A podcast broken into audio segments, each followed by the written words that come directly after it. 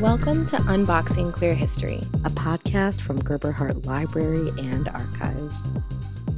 Gerber Hart is a library and archive with collections that focus on LGBTQ culture and history of Chicago and the Midwest. In this episode, we bring you a roundtable with the curators of the Gerber Hart exhibit titled Q Activisms at the Margins of Identity. When we spoke, it was still up, but scheduled to come down in the spring of 2022. The exhibit was a visual freefall into the queer 90s movement. Exhibitions a year to highlight collections, eras, histories, people, and places, all pertaining to different elements in queer history and life. Jen Dentel, who has watched many exhibits come up and down during her time as a volunteer, turned programs and social media coordinator, mentions the particular coalescence that the exhibition space at Gerber Hart creates. It's one of the few spaces I feel like where you see intergenerational, you know, we'll see people in their 80s and we'll see people in their teens. And I mean, it's just so, it's really wonderful to see people coming together and seeing all of this information together. From the AIDS pandemic and conservative queer activism at the time that focused on assimilation, a queer identity and movement was born. One that meant our gay identity is inherently political, anti status quo, and aims to make visible the marginalized based on race, on gender, on sexuality, and class in our country. It is the birth of the queer identity, and this exhibit tells that story. At Gerber Hart, the exhibits are curated and created by the passion of volunteers, old and new. Each volunteer took a specific role of bringing this exhibit into being. I think if you can build a space, sort of sculpturally, that can envelop somebody who's attending, that's a way to like really reframe and sort of disorient them from like the world that they're used to. It's, it's a way to like bring them into a space and say like you're here now. This is the time period. This is the vibe. And sort of give them a taste of of what that was like. So that was super fun. I i love that we did that. James Conley. I handled a lot of the sort of project management of the group as one of the curators. His husband kurt Conley. I was the design lead on the exhibit. Whit sadusky my specialty that I brought to the group for the exhibit was sort of just pulling things from collections, making sure that we had all of the artifacts that we needed to make Q a visually exciting exhibit as it currently is. Chase Ollis. I took the lead on the writing aspects and also helped with a lot of the research. And Veronica Rodriguez. Learning the process of how the library and archive works and how this team comes together and works. And so that was really exciting for me. The process begins with Will Brandt, the director of Gerber Hart, who has a long list of themes and topics for exhibits that will showcase particular archives. Gerber Hart usually has two teams of volunteers working on different exhibits. Volunteers spend at least a year on curating and creating an exhibit.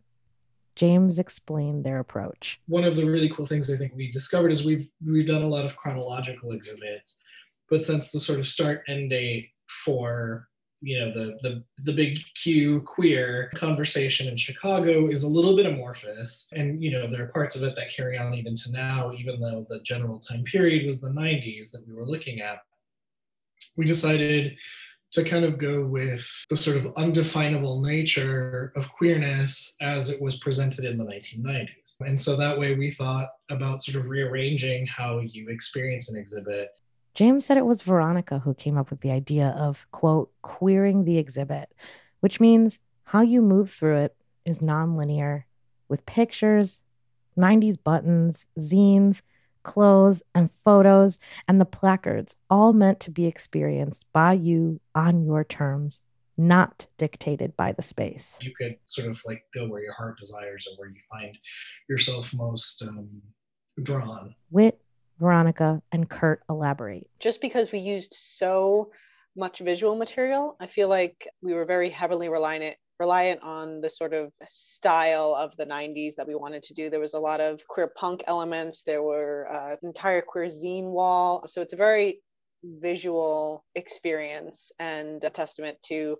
the queering of the exhibit. Yeah, whatever your eye gets drawn to visually is where you end up going. And we thought that was a pretty cool way to set up the exhibit. We're going to let people come in and experience it, and whatever hits them first hits them. And there's not a right or wrong way to look through the exhibit. It's not like if you start at point over here that you're not going to understand what what you're reading or looking at next to it because it all blends and flows and feeds off of each other. Like we said, we we came up against that idea of like, well, where does this start? This like queer rights movement. How do we tell this story from beginning to end? And then we, you know, realized, you know what? Yeah, it is queer to to to tell this story like however we want. You know, we can we can say fuck a timeline. Who cares, right? but that was like one of the main things that that I was really excited about when we came to that realization. Like, oh, this doesn't have to be like every other exhibit we've done. We can really take the reins and craft it into something that we want it to be. Yeah. Chase and Whit explain more on how they found their focus and what excited them. So when it came to queer activism in the 90s, we looked at everything from art to music to politics, and those kinds of things really informed the shape of how the exhibit comes to be. And I think one thing that was really important to us, so the the theme that Will gave us for this particular exhibit Q was just the 25th anniversary of the establishment of Queer Nation. Do something that revolves around Queer Nation. And so from that, we then got what is queerness in the 90s. Queer Nation was the LGBTQ direct action group that sprung from ACT UP in response to the violence queers were experiencing. Their signature slogan, We're here, we're queer, get used to it, with the sole aim of radical, in your face visibility. That being queer was more than a sexual orientation, but a politic intended to change the status quo. We talked about the queer punk movement. We talked about the lesbian Avengers, which were more, you know, radical side of queer movements. And then Queer Nation itself, although it did have, you know, across the the country, it had different geographic groups. The Chicago-based Queer Nation was actually fairly inclusive. It was pretty much established on the west side of, of, Chicago. And yeah, was was a more radical voice that stemmed out of ACT UP. Originally, the people that established the first queer nation in New York City were a radical subset of ACT UP. You know, that's sort of where our storytelling came from. We and we took the metamorphosis of queer nation and applied it to a bunch of different groups that sprang up during the 90s to, you know, give voices to more radicalized queers. Something about this exhibit that's particularly incredible is its focus. It's not on a too distant history. Because of this, curators could bring in figures of the movement for reference, interviews, and input to broaden the scope and tell a more in depth story inside the exhibit itself. Veronica details talking to Robert Castillo, a core member of Queer Nation Chicago and other activist groups at the time. Being able to actually talk to people who experienced this very recent history and then see the actual stuff that was important enough to them to hang on to for all these years. Having conversations with people like Robert Castillo and the founders of the homocore movement in Chicago and others that also shaped what direction we were going to go with, what we angles we were going to focus on, and it helped shape the idea of what is it that we take away from this era or these movements that we want to highlight. They also got in touch with members of the homocore movement, also known as queercore, a radical gay punk community and music genre of the 1990s, distinguished by its discontent with a more mainstream goal of an assimilated gay identity.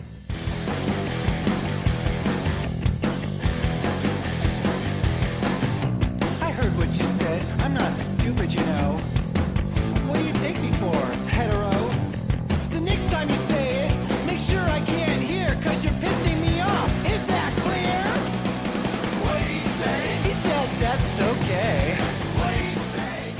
Chase acted as our lead contact for the members of the homocore movement. And like Veronica was saying, you know, this incredible opportunity to connect one on one and directly with people who are part of that movement is, is specific and, and kind of rare to this exhibit in a way that we haven't been able to achieve in our past exhibits.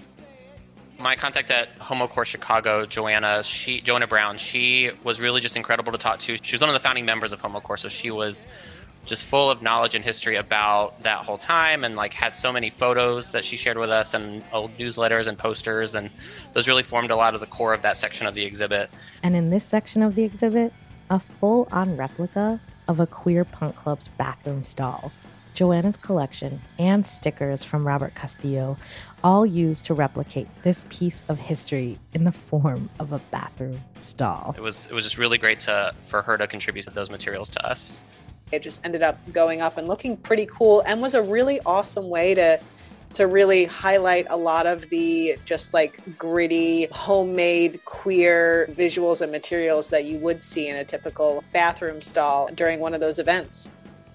I just remember like in the 90s and early 2000s, like going to like hardcore shows and like DIY spaces in people's basements and like the punk bars that you'd go to. And every like bathroom stall is just like full of graffiti and it's full of flyers and post ups and stuff. And you know, that's what we did in the space. And there's always, there was always some political commentary.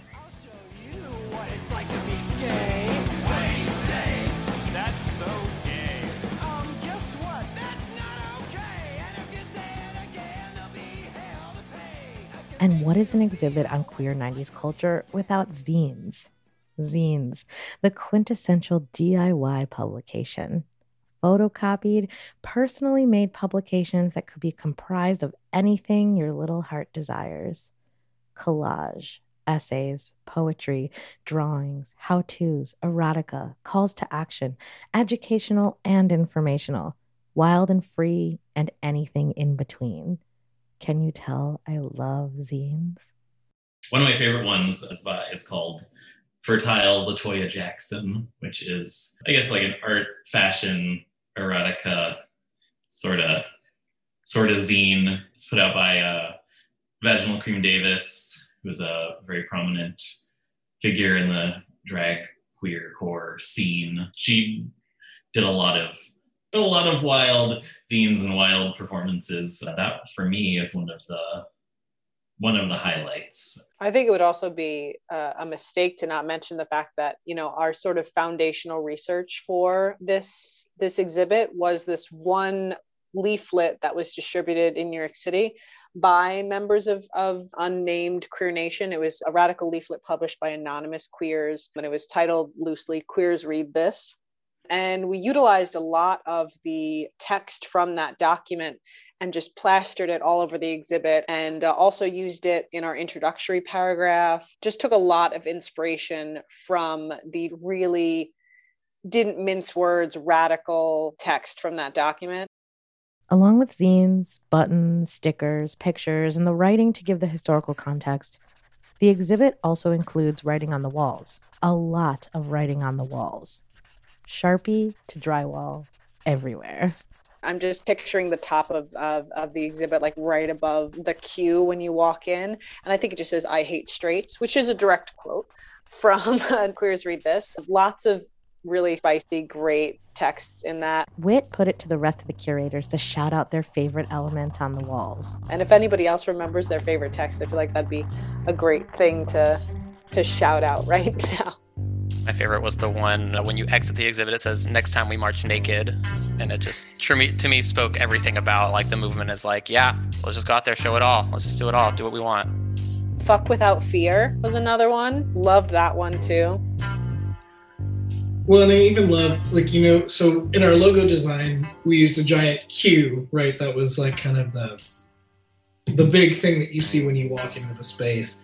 And we have some text from the opening of Queers Read This sort of behind it. And I think it's in pink, right? And it's sort of like the preamble to this manifesto.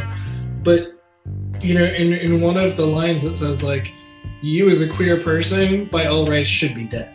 And, and I love how confrontational it is. It is a call on the heteronormative gays and lesbians primarily cisgendered and white, that were finding foothold and purchase and some political power, you know, at that point in the 90s.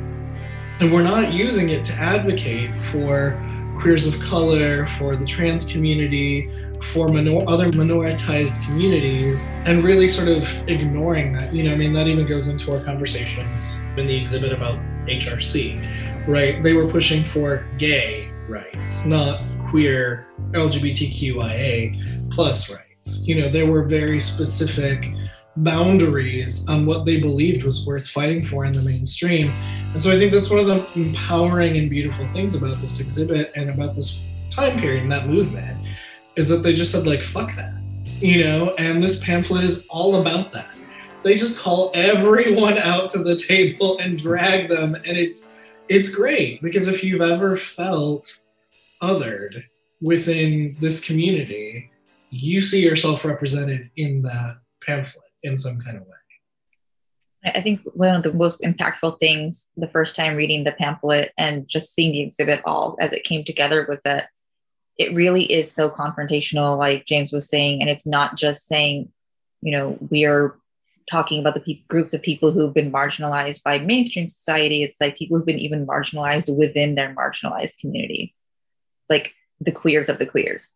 And so it just, it felt really amazing to see sort of like a lot of that pamphlet come to life on the walls. Like sometimes literally because we did literally scroll them all over the place but just the the feeling and the concept of there's no going back into the shadows there's no hiding. We're out here possibly naked. You're gonna have to deal with it. Well and how empowering i remember something veronica was telling me about the lesbian avengers like setting fire outside in relation to just this refusal to be queer witches or something like that? They would, the lesbian Avengers ate fire symbolically uh, to say the fire will not consume us. We take it and make it our own, is the, the quote. Oh, so fucking Ladies cool. and ladies, gentlemen and gentlemen,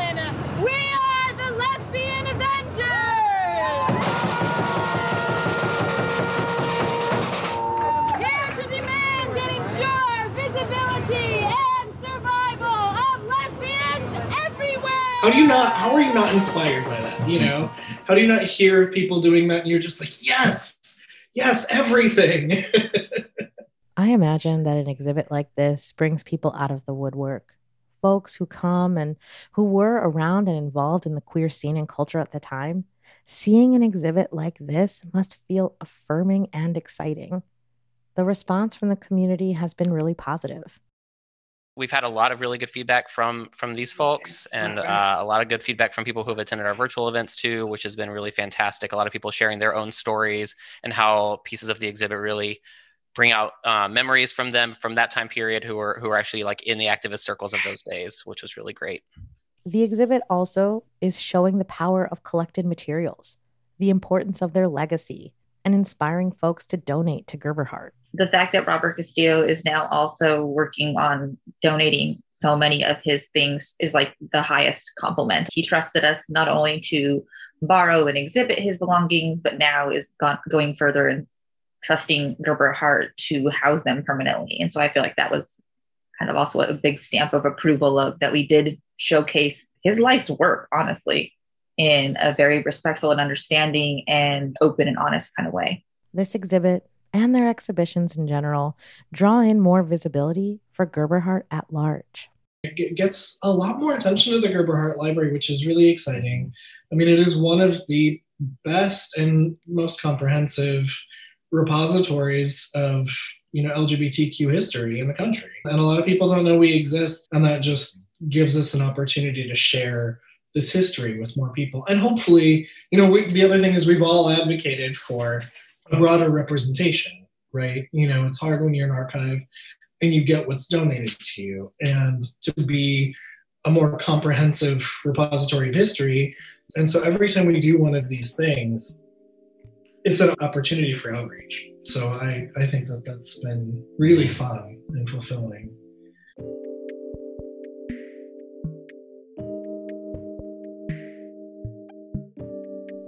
Q exhibit finished in the spring of 2022, but the items it features from the archives are available for visiting and exploring indefinitely.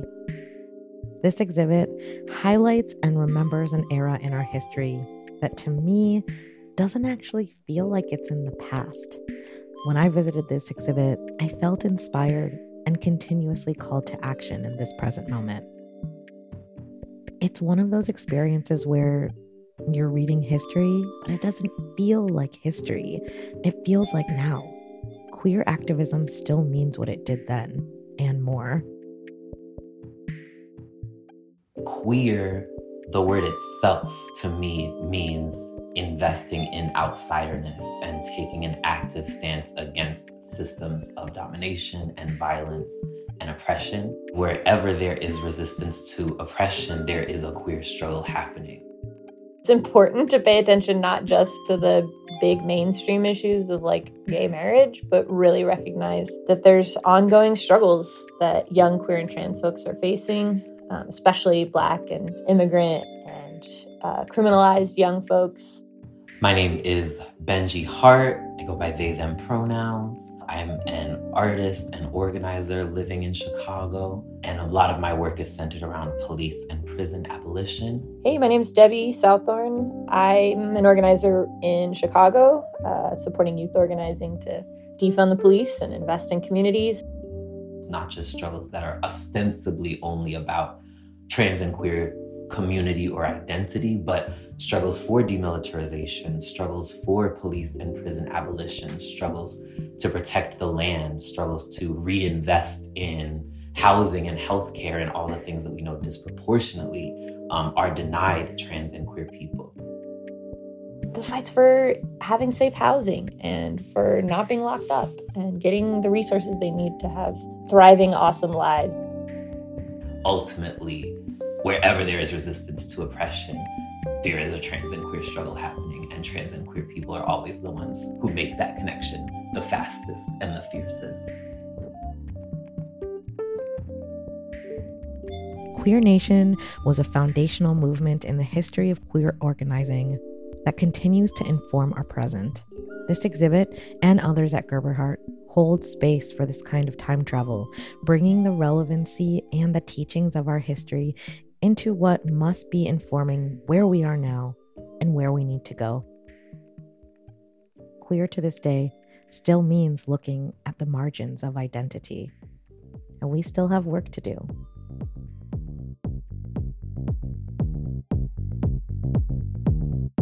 A special thank you Whit Chase Ollis, James and Kurt Conley, and Veronica Rodriguez for curating this exhibit and participating in this episode. Also, big thanks to all the volunteers at Gerber Hart who are responsible for the incredible exhibits. And thank you, thank you, thank you to Benji Hart and Debbie Southorn. Unboxing Queer History is co created by me, Ari Mejia, Jen Dentel, and Erin Bell. Theme music by Danny Robles. This episode was produced by me, Ari Mejia, with Hannah Viti. Special thanks to Rails for making this podcast possible. Unboxing Queer History is funded by a Rails My Library Is grant. You can find this episode and others at gerberhart.org and wherever you listen to podcasts.